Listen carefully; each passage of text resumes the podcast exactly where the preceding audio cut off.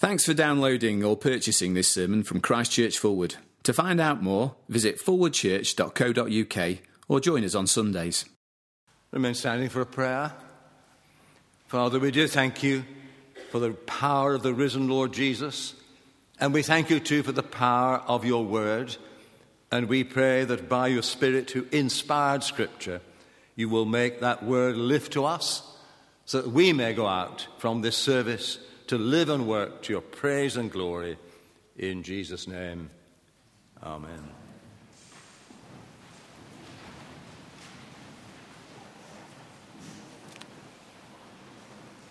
Well, I came uh, to this service with a sort of strange mixture of emotions. The first one was wondering what I was going to say to Andrew about the test match. I had a, a long meditation whether to say anything at all, but uh, as you guess, uh, we're feeling rather triumphant. Though I must confess, when I left our home to walk here, uh, there was 200 for nine. They were still in, so it's just possible they've had a last wicket stand of 400 and we may not win. But I think the chances are remote, so I'm here with a, a spirit of uh, counselling condolence to the other, the other feeling was we just come back, Marit and I, from a trip down to Harold Wood, and various people down there are ex Fulwood people.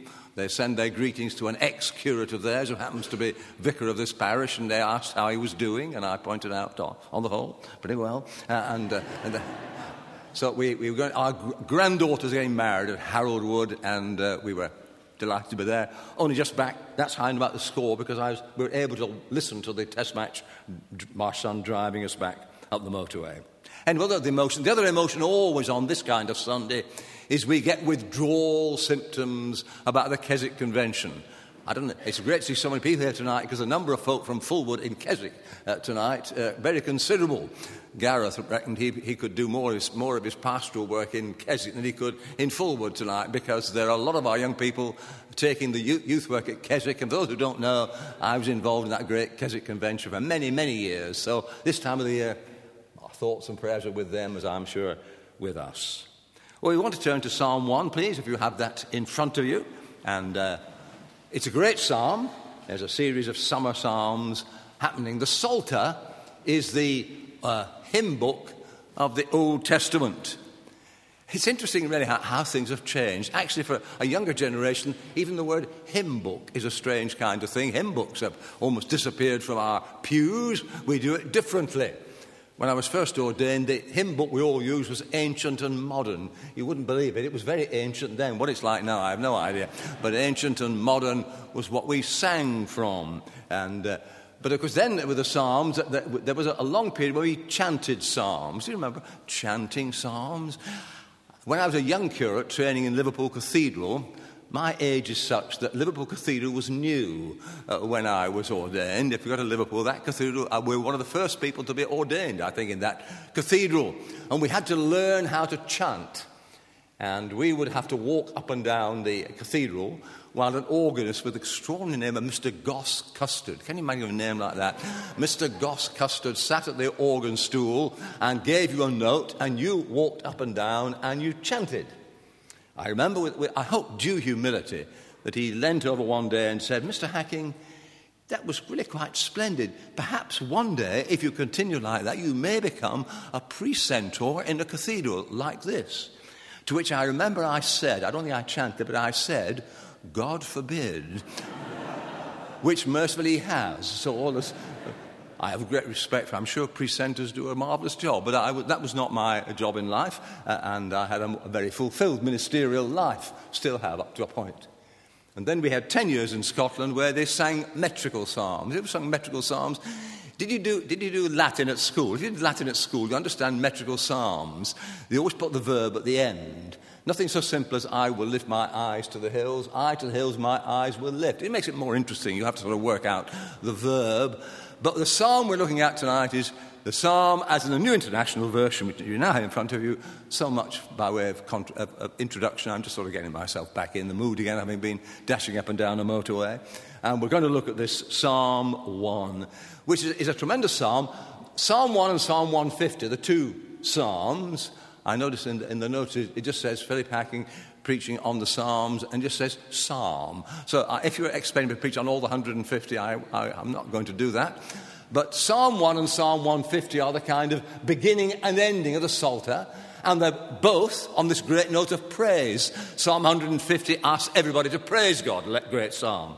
But Psalm 1, which introduces the Psalter, is a very interesting one. It's still very much this note of uh, praise and thanksgiving. Will you notice how in verse 2, the happiness of verse 1 becomes the delight of verse 2, and the delight of verse 2 is in the law of the Lord. That is the word of God, at the heart of it. And the joy we should get in worship is not just we enjoy singing, some do and some don't. And some, some folk who don't sing, don't enjoy singing, spoil it for those who do. But never mind. Uh, we all uh, have a differing view about uh, how we get on with worship. But all of us in church should be concerned to have a delight in the word of the Lord, which should inspire our singing, whether we like singing or we don't like singing. So this psalm has at its heart the, idea of the word and spirit. There's also another note in this psalm. The psalms are very much psalms of creation. They have a lot to do with the glory of God's world. And there's a great deal in, in, the Psalms. You go through them about the heavens declaring the glory of God and the firmament showing his handiwork. And there, that lovely picture of creation in verse 3 is like a tree planted by the streams of water. Beautiful poetry. Some years ago, I was preaching in the Cotswolds, and uh, I was preaching over the weekend, and on Sunday morning, my host came to give me a, bring me a cup of tea, and he pulled the curtains back and he said to me, I don't suppose, Philip, you see, you see anything quite like this in Sheffield? Ignorant man. Uh, I, I said to him very gently, I said, when I look through my window in my vicarage, I see something exactly like that. But thanks for the cup of tea. But I think people ought to be reminded. And when we do, it's a lovely picture. And there's the joy of it. But also, Psalm 1 has the note of harvest. And that's not quite so lovely. Psalm 1 has got the note of judgment and righteousness, perishing and living, the whole theme of harvest. And the Psalms are very often uh, the note of harvest. Again, my last, my last reminiscence as, a, as this young curate who learnt to chant in Liverpool Cathedral, I was curate at a church where we had a, a mother church and three daughter churches.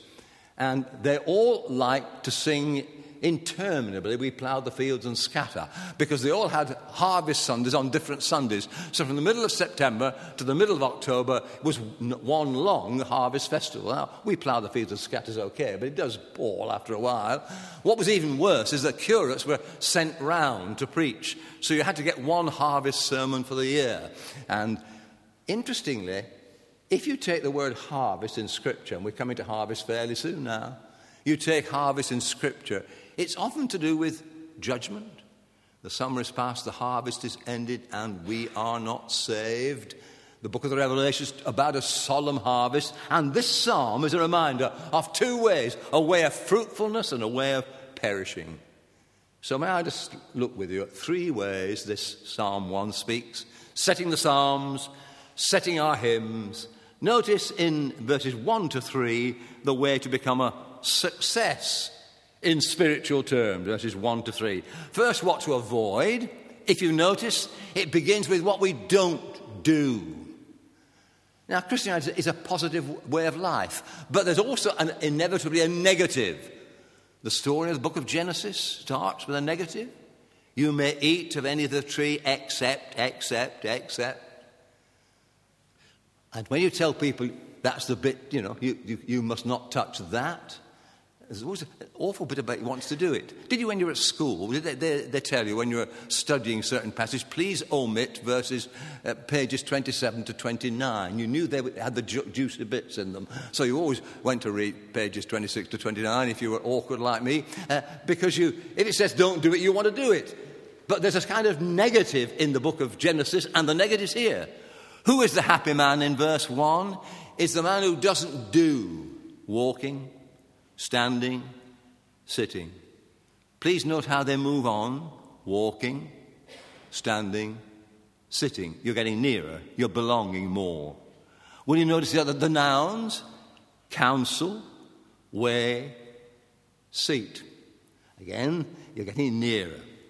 And the three nouns about wickedness, wicked, sinners, mockers.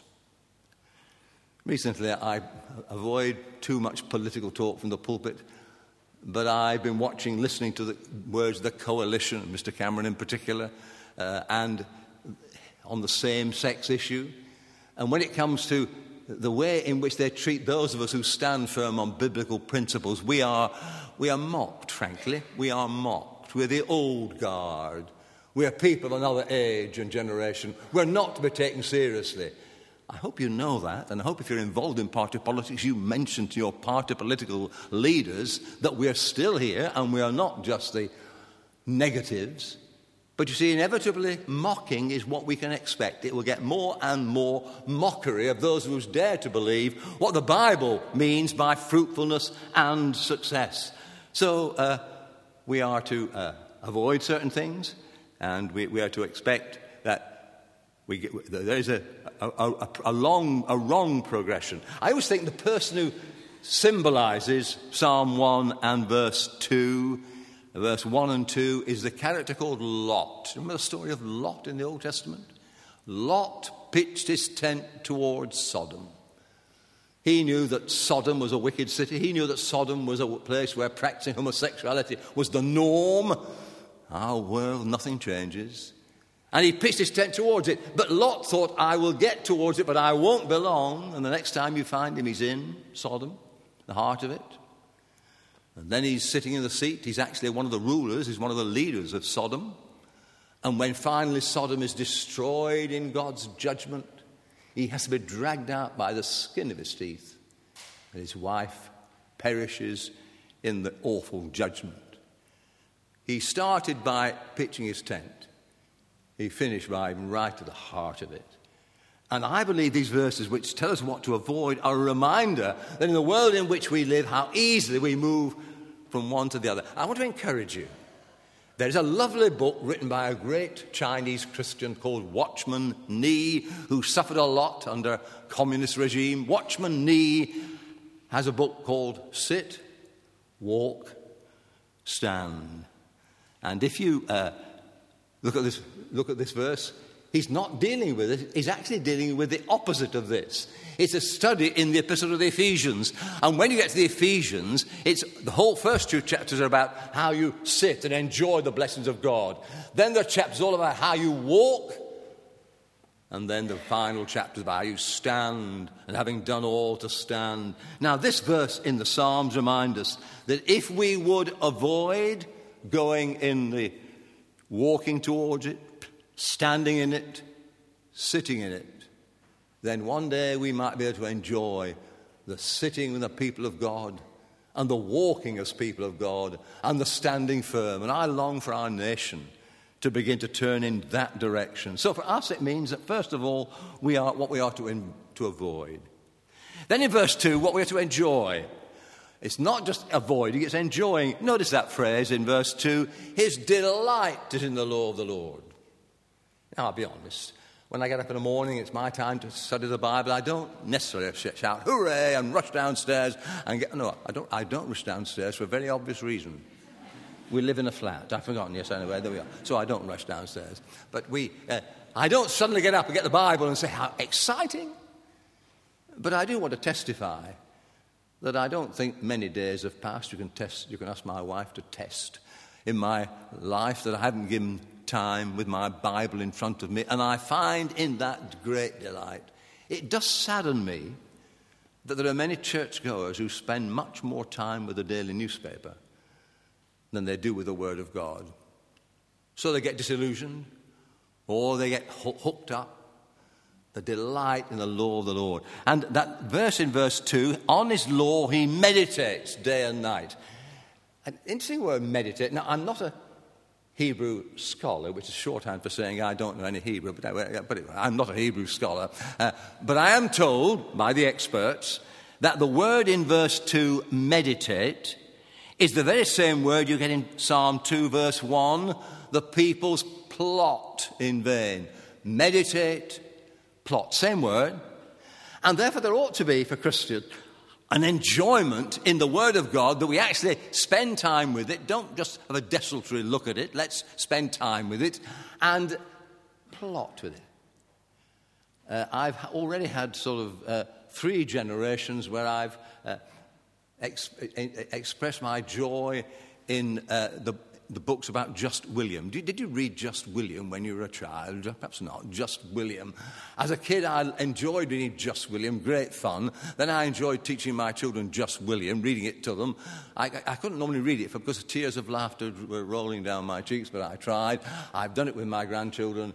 Now I've got two great grandchildren. I haven't yet got around to giving them Just William. But who, who was William? He was a lad who loved to plot. He was, it was great fun. He, he thought out great ideas, and it, it, was, it was exciting. He plotted.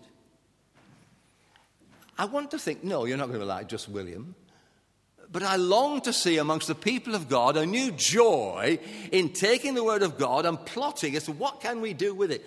How can I be a better Christian? How can it change my life? How can we, in this neighborhood, make the Word of God more real? How can we in our nation make a stand and yet do it as it were almost joyfully.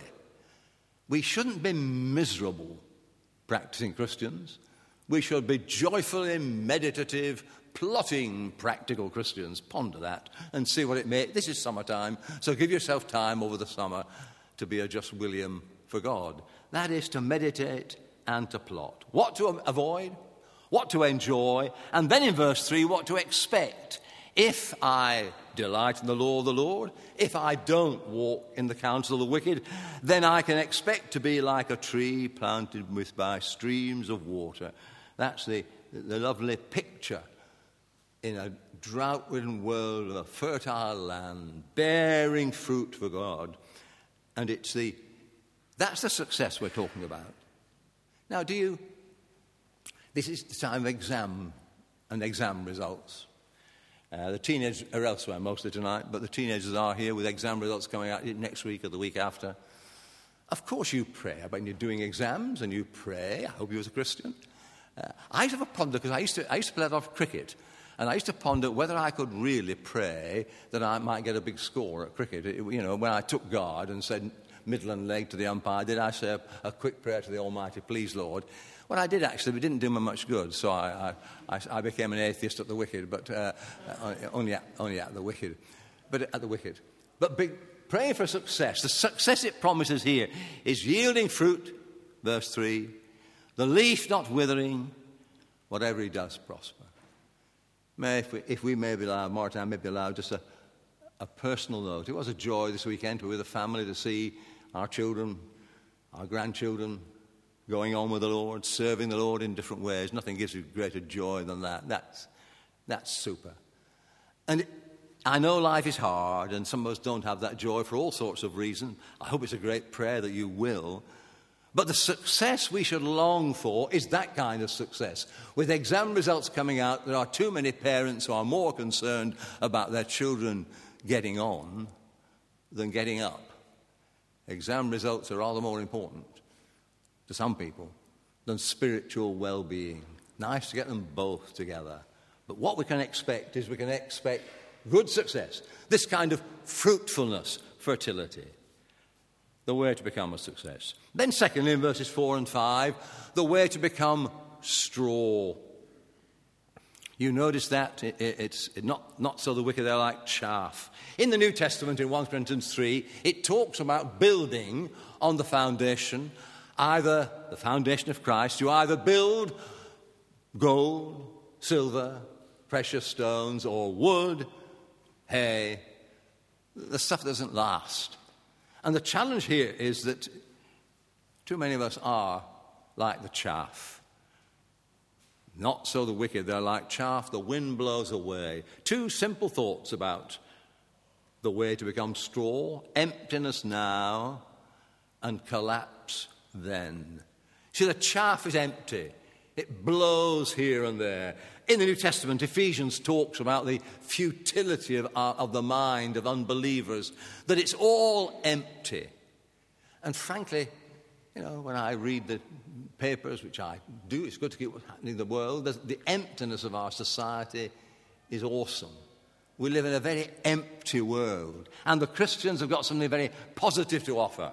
It's like the chaff which the wind blows away.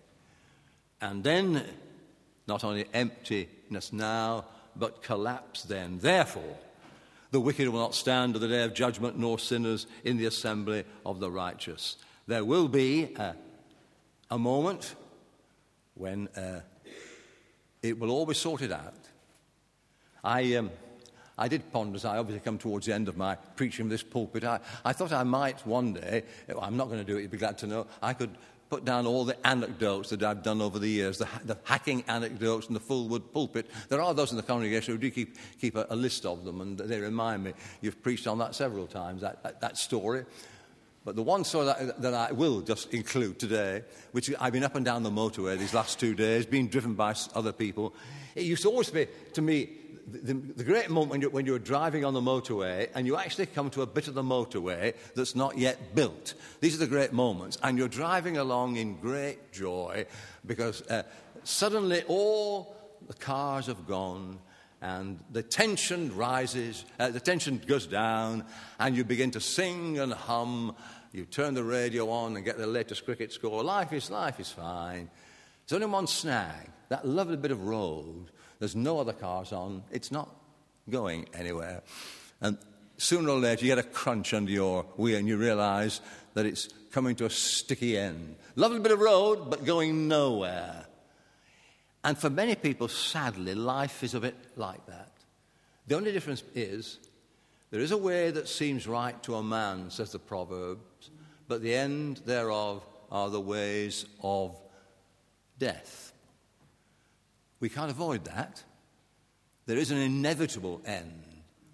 And the challenge to all of us, whatever age we are here, the challenge to all of us is where is my road going? What constitutes happiness for me? Can I be honest that I'm going in that direction because that the end is, not, is going to be life and not death? Well, the way to become a success, the way to become straw, and let's find, before we go on with our communion service, to look at the way to become sure. That's verse 6. Very straightforward. The Lord watches over the righteous, but the way of the wicked will perish. Two thoughts, two simple thoughts. Hear the Lord, trust the Lord, listen to God. The psalmist wants now to sum it all up. The Lord watches over the way of the righteous, but the way of the wicked will perish. There's the two roads. You may be going on a lovely stretch of road with lots of people, and it's great fun, but it's not going anywhere. You may be going in a way that's a battle. It's hard always to be a Christian. Please, young people, don't, you know, don't believe older people when they give the impression that the old days were fine and it's all grim now. It was always a battle to be a Christian. And although moral standards have declined in many ways, as a teenager, I still had the battle as a youngster to dare to tell my peers that I was a Christian, that I believed. There's always a challenge, but at the end of the day, uh, the, way of the, the, the way of the righteous is the way that gives joy and hope. There are two ways only, not a third way. Hear the Lord. And finally, trust the Lord. In the psalmist's in the Psalm 1 in the Book of Common Prayer, which we used to chant, going back to that, it says, The Lord knoweth the way of the righteous, but the way of the wicked will perish. The Lord knoweth, not that word, the way of the righteous, but the way of the wicked will perish. See, that word know is important. The Bible's full of this idea, and it comes out in a lot of, lot of the Psalms. We're doing Psalms. In a lot of the Psalms, we read about uh, the Lord knowing us. You know, He knows us. And in that uh, Sermon on the Mount, which I quote, uh, we had a bit read to us this evening, in the Sermon on the Mount, there's the promise that if He knows us, then we have hope. That awesome moment when the Lord will have to say to many people, Depart from me, I never knew you. I never knew you. And what to me is the greatest joy? He knows me. He knows my way. And in the Bible, that word know is to do with a marriage bond. We just been to this very happy wedding. And this moment when two people in love and they're Christian people and they're committed to each other from now on, it's a different life. they're now united and they know each other in a way they didn't know before. they they really know each other personally, intimately. And the challenge is that true of us?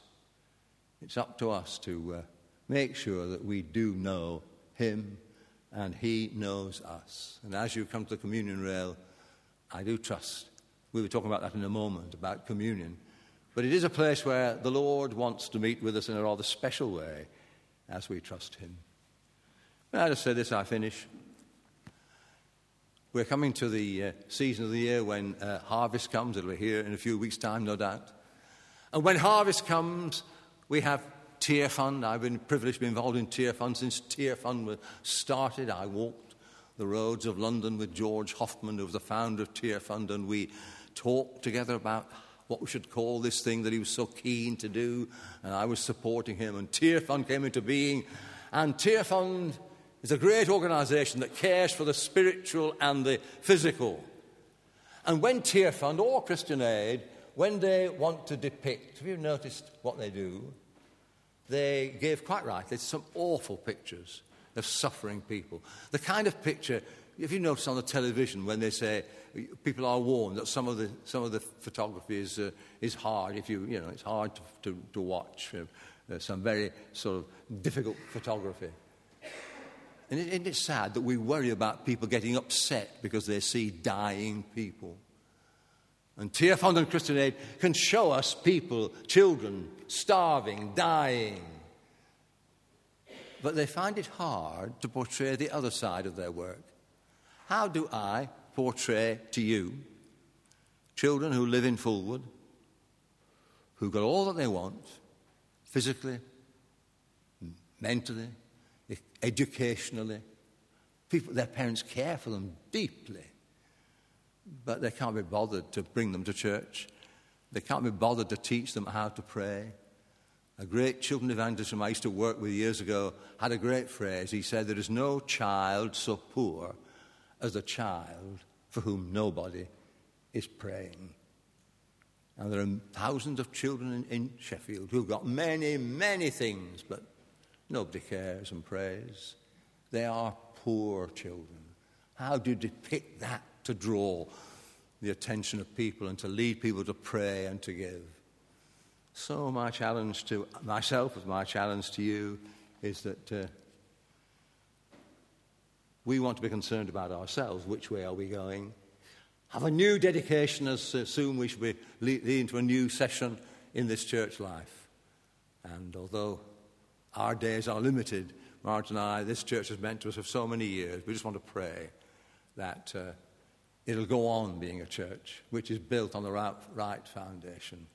That's why we read that bit from Matthew in the days of old fashioned choruses. Do you remember the old fashioned chorus? The wise man built his house upon the rock. It be sung ad nauseam by children. I, can see it's not so well known nowadays. I could ask for a rendition from the congregation. Well, the wise man built his house upon the rock, the foolish man built his house on the sand. And the, the, the trouble about that chorus, it, got, it gave the wrong message completely. You ask kids which house they preferred. It's the one that was built on sand because it collapsed and they clapped their hands and they stamped their feet and they shouted, Yippee! Uh, whereas a house on the rock was boring. It just stood and sailed. And the challenge, I think, that comes to us is that we want to make it clear to people that uh, when we build our house on Christ, it's not only sure, it's exciting. But what was the wise man who built his house on the rock. He was the man who heard the word of God and did it. Please be a wise man, be a wise woman. And then the Bible promises true success, true security, true blessing. God bless you.